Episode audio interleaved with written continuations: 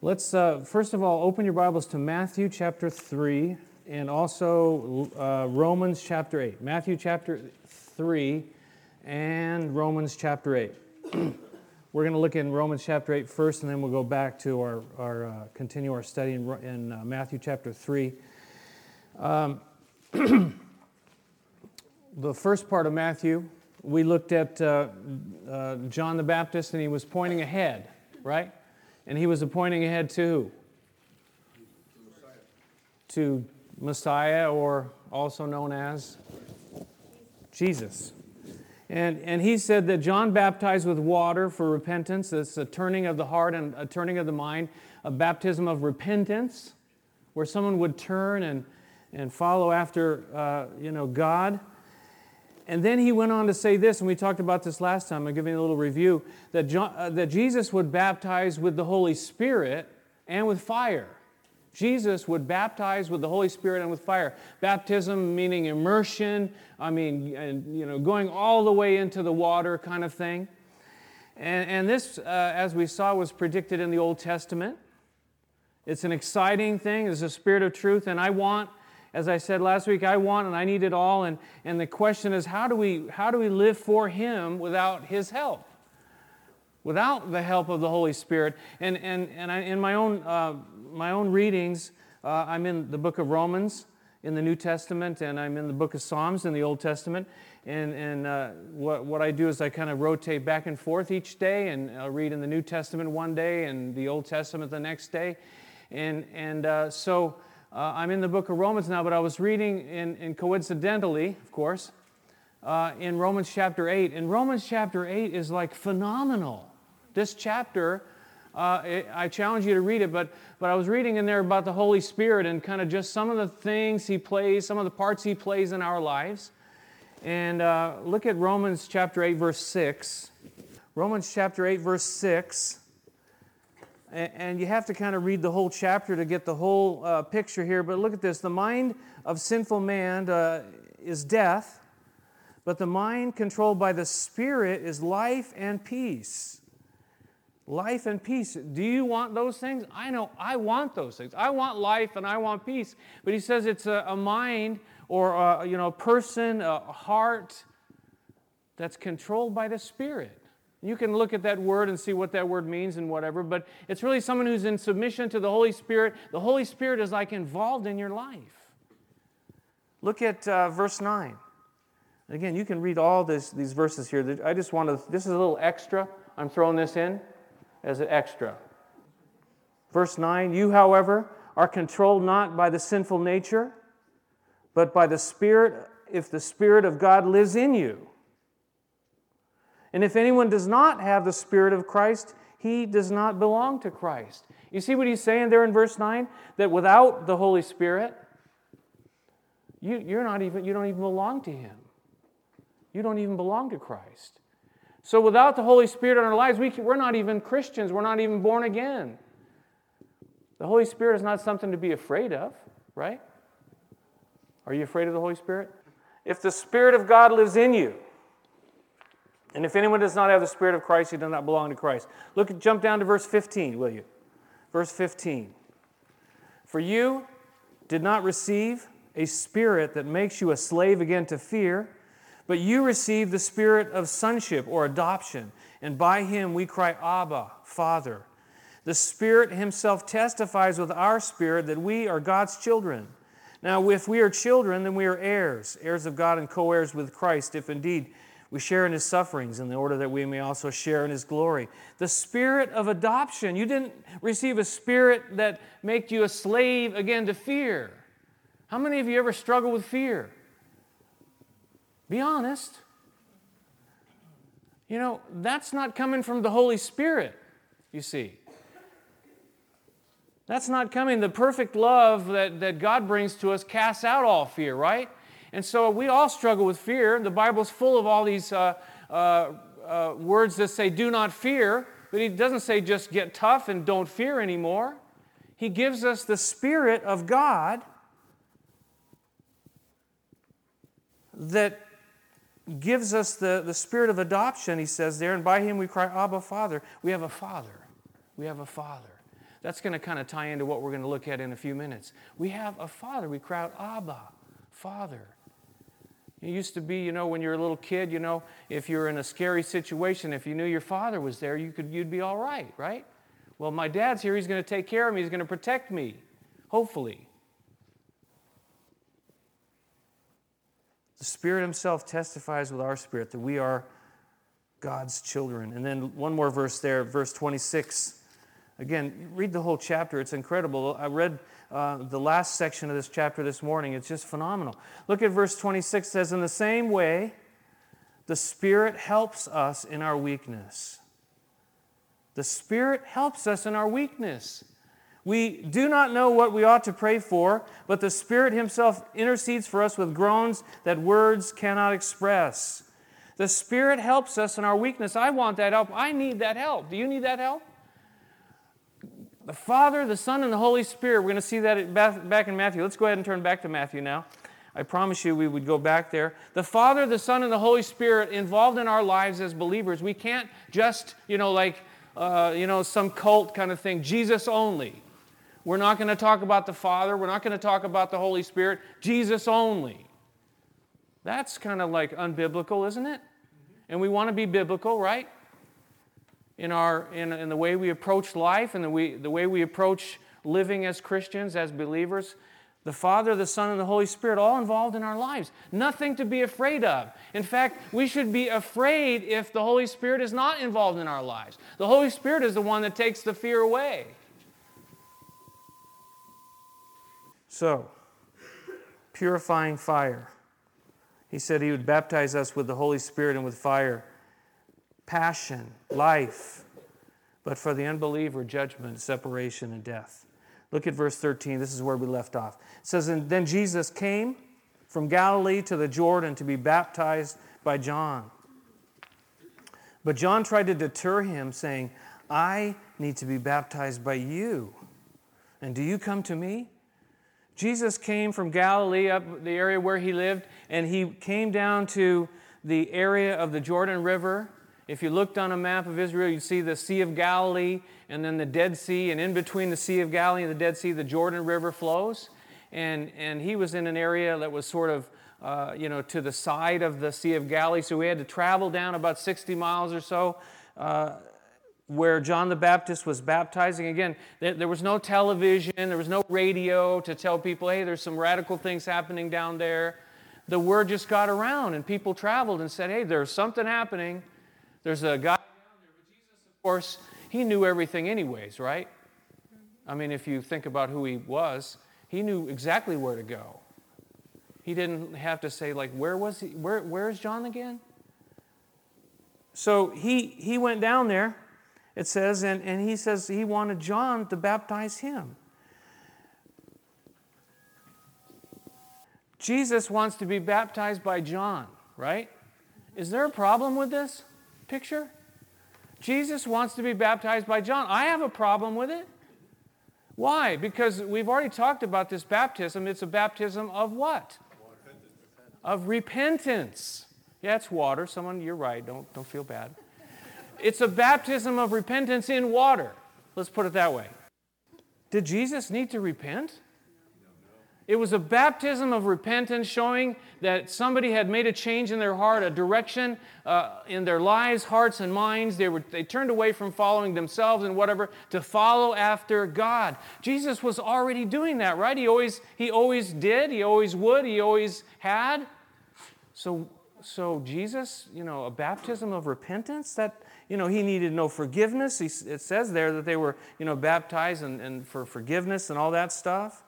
So John, rightly so, said, you know, wait, wait, wait a minute, you know, I, I just got through telling the people that there's someone coming after me who's going to baptize with the Holy Spirit. That's you you know, I don't need to baptize you in the baptism of repentance. I need to be baptized by you by everything that you have to give because you're the one that really makes it all happen. You're the really the one that has it all to give. I really, I, I really have got nothing to give compared to you. Right? So, rightly so, John said, you know, I don't really, this doesn't really work for me. So, what is up with it? And what did, what did Jesus say? Look in verse 15. Jesus replied, Let it be so now. There's that word again, now. It is proper for us to do this to fulfill all righteousness. Then John consented. This word righteousness means the right thing, to be right with God, to be right with one another, to, have, eh, eh, to be right, right. The old term in English, right wiseness. To be right, he says, to fulfill our righteousness, to do the right thing, to, to, to do what is right is what Jesus is saying here. And there really are a bunch of reasons why it is the right thing.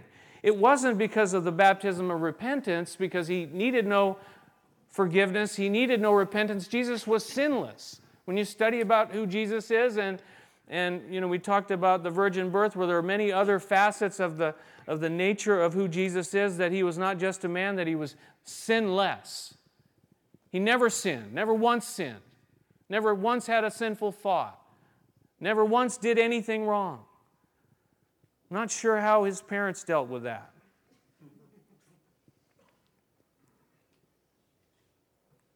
Some of the reasons, though, let me, let me just give you a few reasons here. Number one is that, is that when Jesus came onto the scene, he affirmed, his baptism was an affirmation of John's ministry. He came along and he, and he you know, gave his stamp of approval, really, to John the Baptist that, that yes, we needed to repent. Yes, we needed to give everything and follow after the kingdom of heaven. He said, Repent, for the kingdom of heaven is near. See, so the first thing he did is, is, is backed up what John the Baptist had to say. Secondly, though, he was, he was doing this, and, and you see this throughout the New Testament, that he identified with humanity. He came along, and though he needed no repentance or forgiveness or whatever, he came along and identified with humanity when he came and just like another human being to this place to be baptized by John. Ultimately, the truth is that he would take our place. Is that not true? Ultimately, he would take my place and your place and die upon a cross for our sin. He identified with humanity.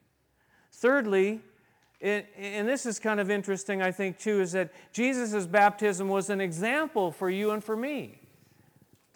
He, was, he gave us an example that it's the right thing to do to be baptized, right? It's the right thing to do. It's okay. It's not only for Baptists, right? Right.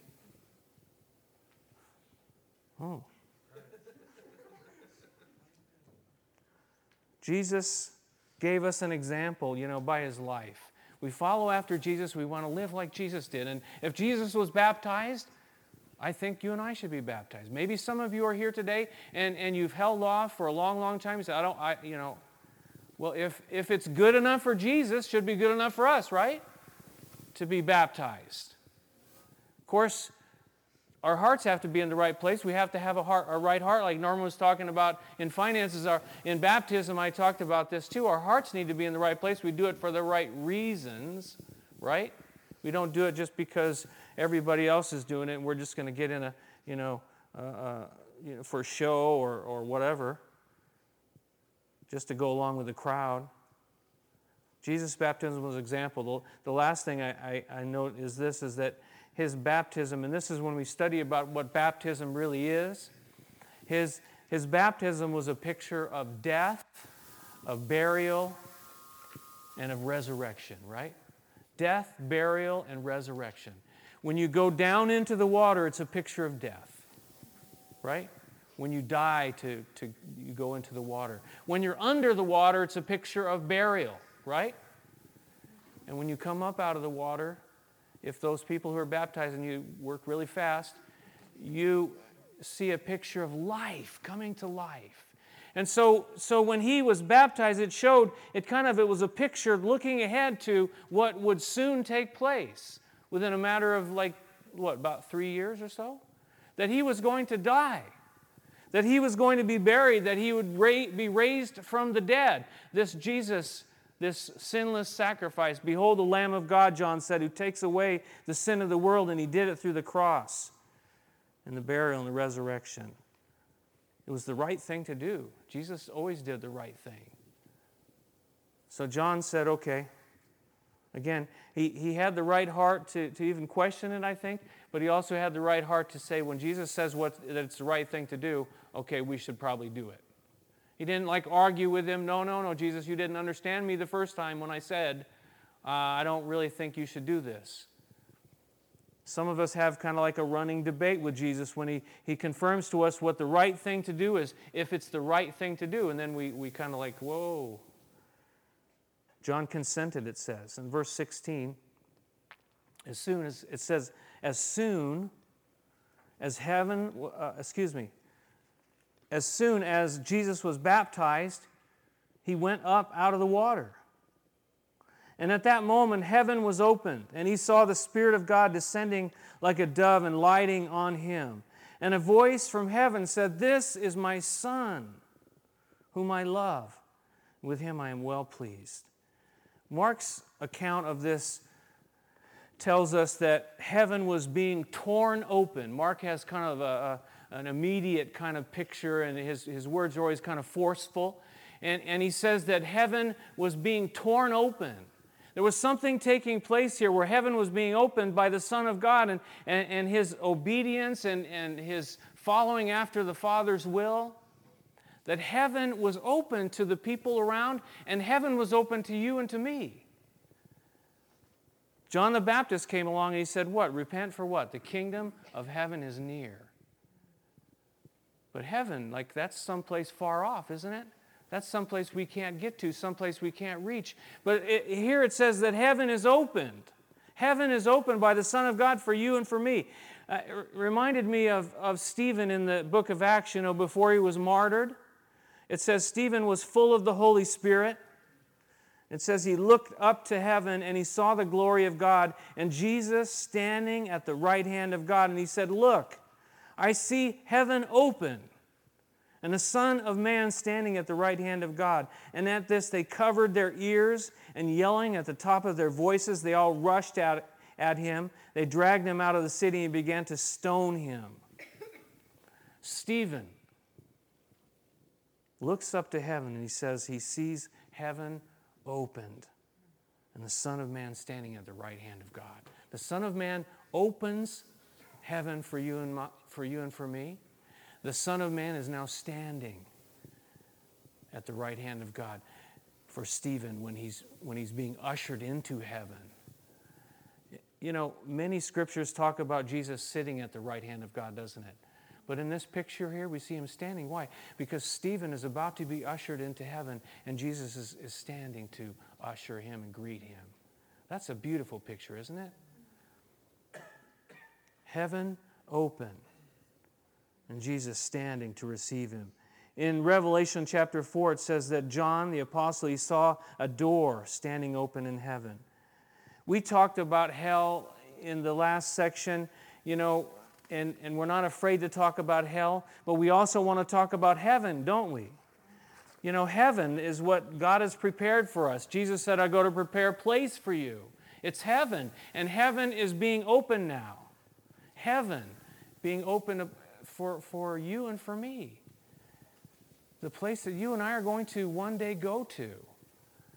I'm reading again in, in uh, Romans chapter 8, you know, about the hope that we have, the hope of a future, the hope of heaven. But, but he says, hope that is seen is not hope at all, right? So, you know, why would you hope for something that you already see and have? But, but you and I have this hope of heaven. We sing that song sometimes, we're going home to heaven. Well, we don't see it now. Not physically, but, but the Word of God describes it for us. It tells us that there's a place that we're going to for all those that belong to Him. Heaven was opened. I like that. Heaven was opened at that moment. Isn't that beautiful? I don't know about you, but that, that's incredible to me.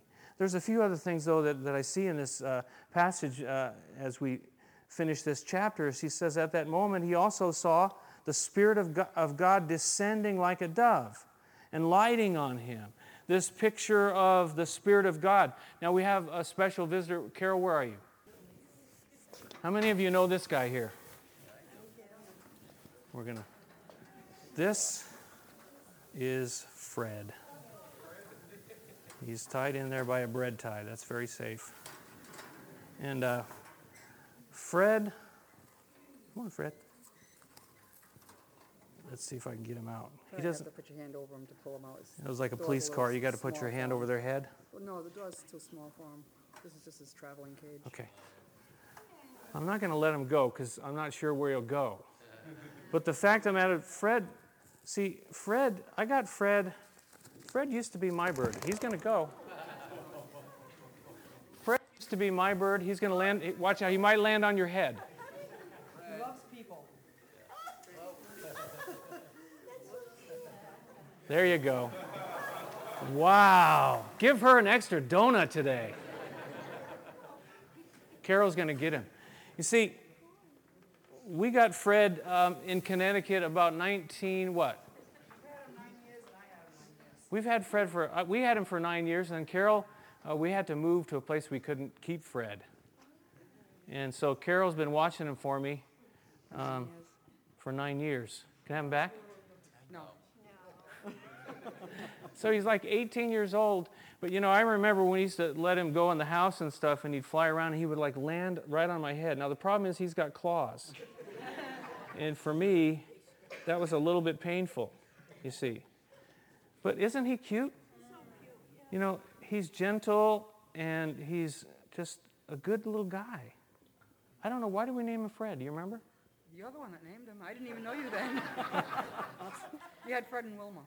We used to have another one named Wilma, yeah, but that, she didn't she didn't make it. but he's awesome, isn't he? But look how gentle he is. Look how peaceful he is. I, I woke up early this morning and I heard doves outside the house. You see, the Holy Spirit, and again, this whole concept of the Holy Spirit, are we afraid of the Holy Spirit or does he come gentle? Does he force himself upon us and, and make us do all crazy and weird things? Or is he, is he like a dove where he comes and, and, and helps us in this life, helps us in our weakness, like we read in Romans? The Holy Spirit, it says he descended like a dove and he lit he was lighting on Jesus, right? And, and uh, the Spirit of God, even Jesus, though Jesus was God the Son, the Holy Spirit came down and lit upon him too.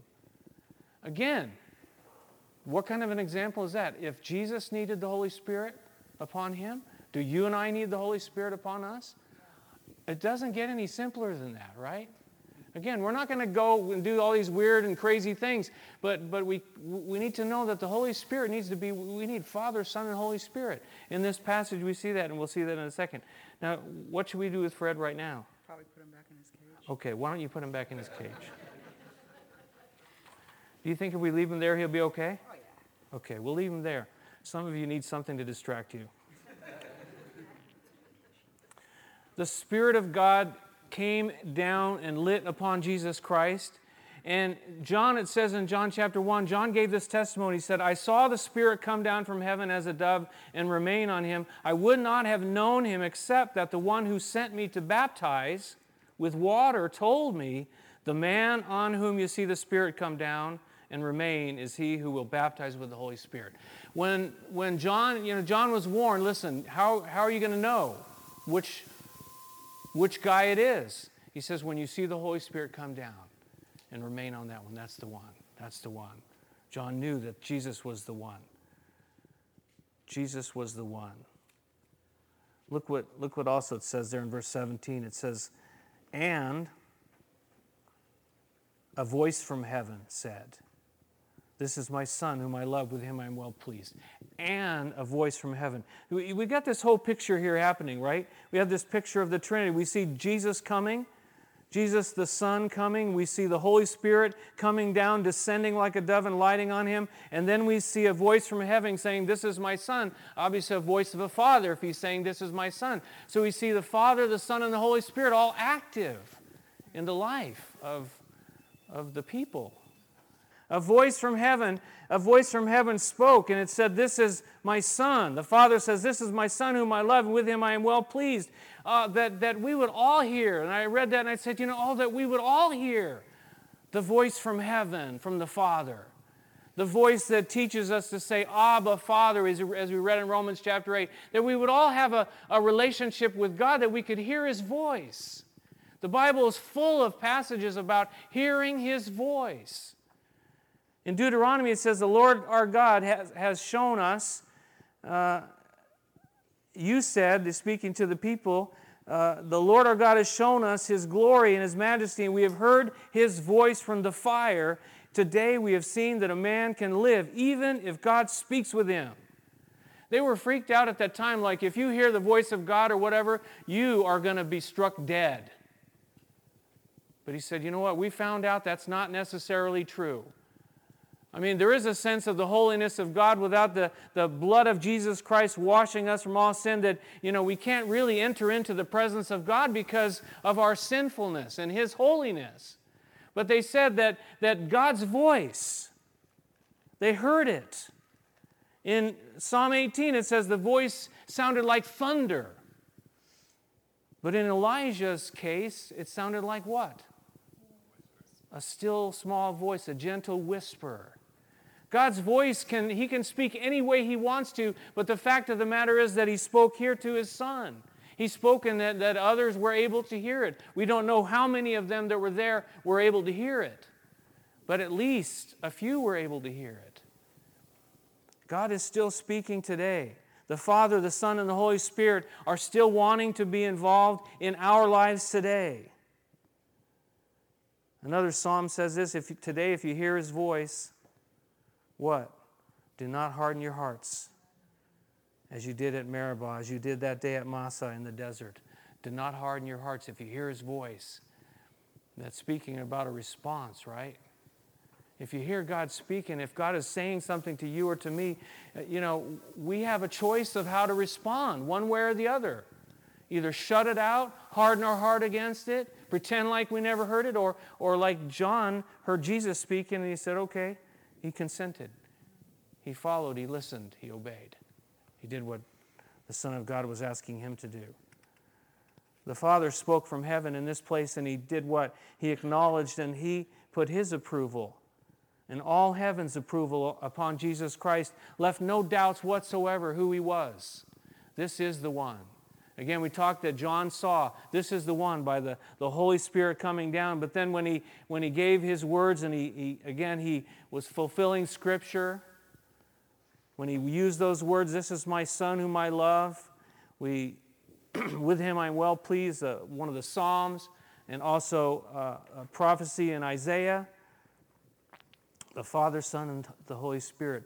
But look at the words, and we'll close with these thoughts the words that he said about his son. He said, This is my son whom I love, and with him I am well pleased.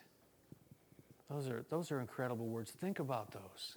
He says, This is my son whom I love, and with him I am well pleased. The one and only Son of God, the one unique Son of God. But he was loved by the Father, and, and the Father was pleased with him. And it was this pure love, though, the Father to the Son. The Father to the Son, this pure love.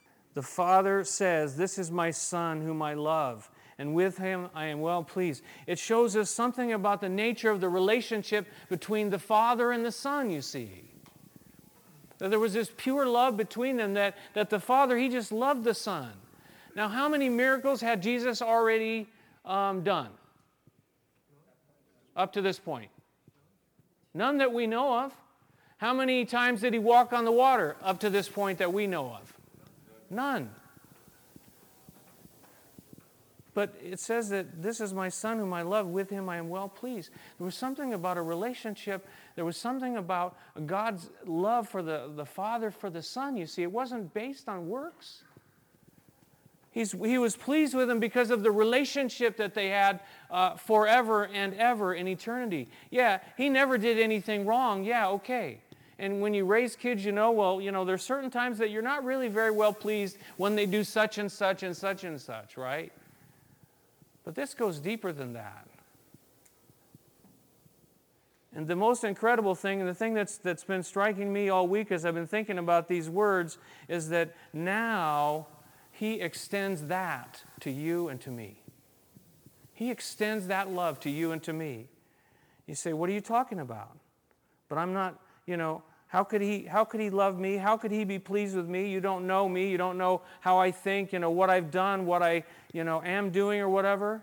But it says in John 1, he says, To all who received him, to, to those who believed in his name, he gave the right to become children of God.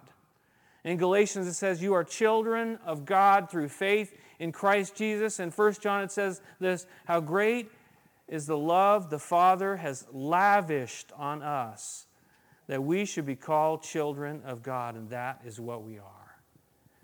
Are you and I children of God and He loves, this, loves us so much He lavishes His love upon us because we've done good? Because we've earned it? Because we've, you know, lived perfect lives? How many of us are going to make it that way? None at all, you see. But through faith in Christ Jesus, He extends that same love to us where He says to you, This is my son, this is my daughter whom I love, and with you I am well pleased.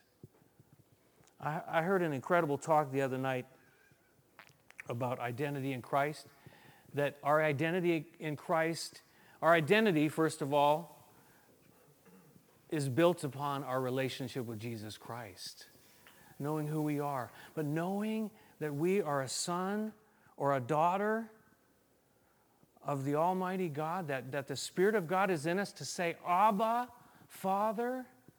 See, there is something about this, and, and this is so powerful. This is beyond anything that we can imagine that the Father loves you, and that He's pleased with you, and that He's extending His love to you and, and saying, You're my son, and you are my daughter.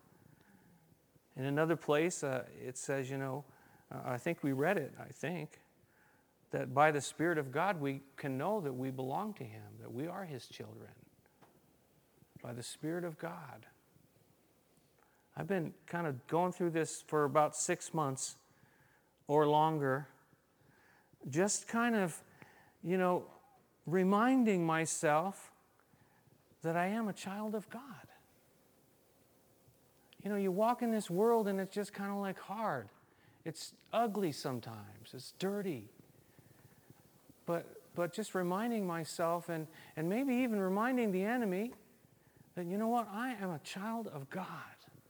I am born again by the Spirit of God. I've been washed in the blood of Jesus Christ. I have a hope and a future that is beyond this world, you see. And you know, I begin to do that, and, and uh, I find I have to do it fairly frequently because it, it, when I do it, it, it kind of like the, the, the heaviness of this world kind of lifts. But then, you know, I get going back about the business of the world and uh, this life, and it, it starts to go back down again, doesn't it? Because we don't know who we are, because we forget. We're, we're, we're not thinking about who we are in Christ, in Jesus. I have received him, I have believed in his name, and he, by his power, made me a child of God. He has lavished his love on us. Again, in Romans, that last section, it says, you know, if God is for us, what? Who can be against us? If, if we're one of His, it says there that what can separate us from His love? Can anything separate us from His love? I challenge you to read Romans chapter 8. I challenge you to think about this concept of the fact that, that you, as a believer, as a, a son or a daughter of God, He says the same to you and to me. You're my son who I love, and, I, and I'm pleased with you. He may not be pleased with the, some of the things that we do, but with us as, as his son and daughter, you know, if you've had children, you know, you know, you're not always pleased with some of the things that they do, but there's something about them that you just love them and you, and you, and you know, it, they're yours. You can't get away from it. It's the same with him. You belong to him. And He loves you so much, and He's pleased with you. You know, the enemy, eh, you know, is, is hammering us. He hammers me all the time. You know, you are just a loser. You are, you know, lost. You are, you have no hope and no future, no, nothing good happening. How many of you ever hear those words, you know? God says, you know what? I love you, and I am pleased with you, and, and I have plans to give you hope in the future, and I have opened heaven for you. And one day you're going to come and be with me. Amen? Amen? Amen. Let's pray. Our gracious Heavenly Father, we thank you, the Father that sent his son to open heaven for us, to open up this relation, to relationship that we might be yours and belong to you because of, because of trusting in Jesus Christ. There's no other way, no other road, no other plan.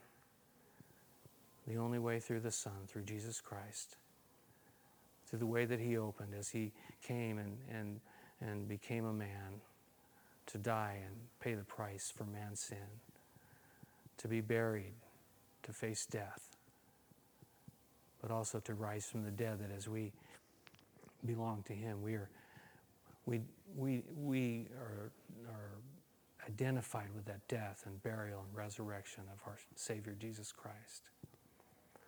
But Father, I, I, I want to thank you, Lord, that you just keep reminding me and hopefully others that you love us, that you are pleased with us because we're yours.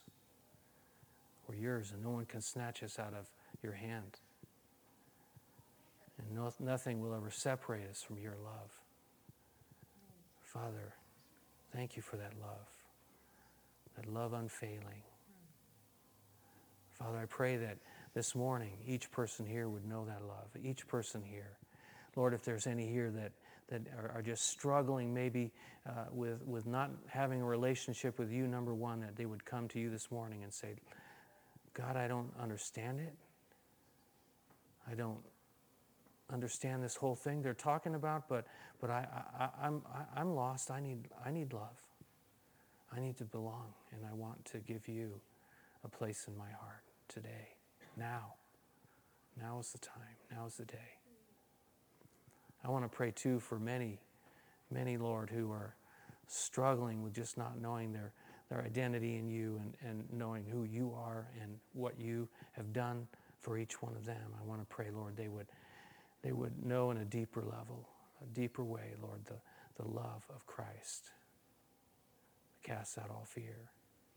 The love that you have for them, the Father's love that you've lavished upon them that you love them, that you have given your Son for them, that you are pleased with them, and that you have a plan and a purpose that they might live for you. Father, I pray you would just impress those words on our hearts. In Jesus' name, amen.